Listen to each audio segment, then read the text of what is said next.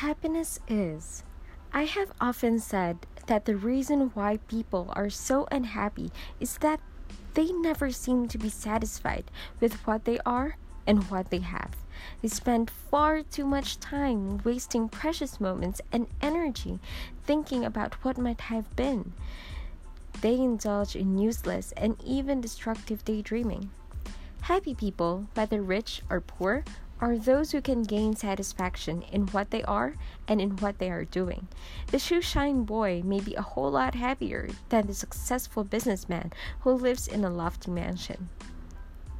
The farmer who is constantly struggling with the land in order to eat might not want to change places with the supervisor of a big office.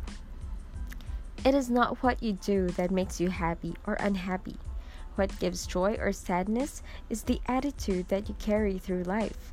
There are rich men who are miserable because they can never seem to come to grips with themselves and find peace of heart in what they are doing. On the other hand, there are much less fortunate persons who seem to exude a joy that is difficult for more troubled people to understand. I suppose you could say that it is all in the mind. It depends on how you look at life and your relation to it. Happiness is not a place or a circumstance. It is rather a state of mind. You can create your own happiness, or you can refuse to have anything to do with it. It's really up to you. Perhaps the most important thing to do is to look at yourself realistically. See your potentials and your limitations. Then, try to live with them. There can only be one president of the country. In the army, there must be a few generals and lots of sergeants and privates. Not everyone can be a hotel manager. Somebody has got to wash the dishes. Not all men are called to lead or to specialize or to become professionals. The genius who will rise to great heights in the arts and sciences is rare. Many are called to be laborers in factories, fields, and streets, but all work is significant because it is undertaken by that noble creature, man.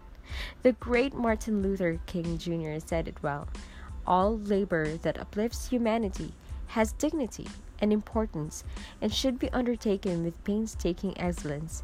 If a man is called to be a street sweeper, he should sweep the streets even as Michelangelo painted, or Beethoven composed music, or Shakespeare wrote poetry. He should sweep streets so well that all the host of heaven and earth will pause to say, "Here lived a great street sweeper who did his job well." What is most important is to enjoy doing whatever you set out to do. See meaning in whatever you do, and then do it with enthusiasm. The poet Douglas Malloch put it beautifully when he wrote, "If you can be a pine on top of the hill, be a scrub in the valley, but be the best little scrub by side of the hill. Be a bush if you can be a tree. If you can be a highway, just be a trail. If you can be the sun, be a star. It isn't by size that you win or fail. Be the best of whatever you are." This is taken from Facing Life's Problems of Bob Guerin. Have a good day.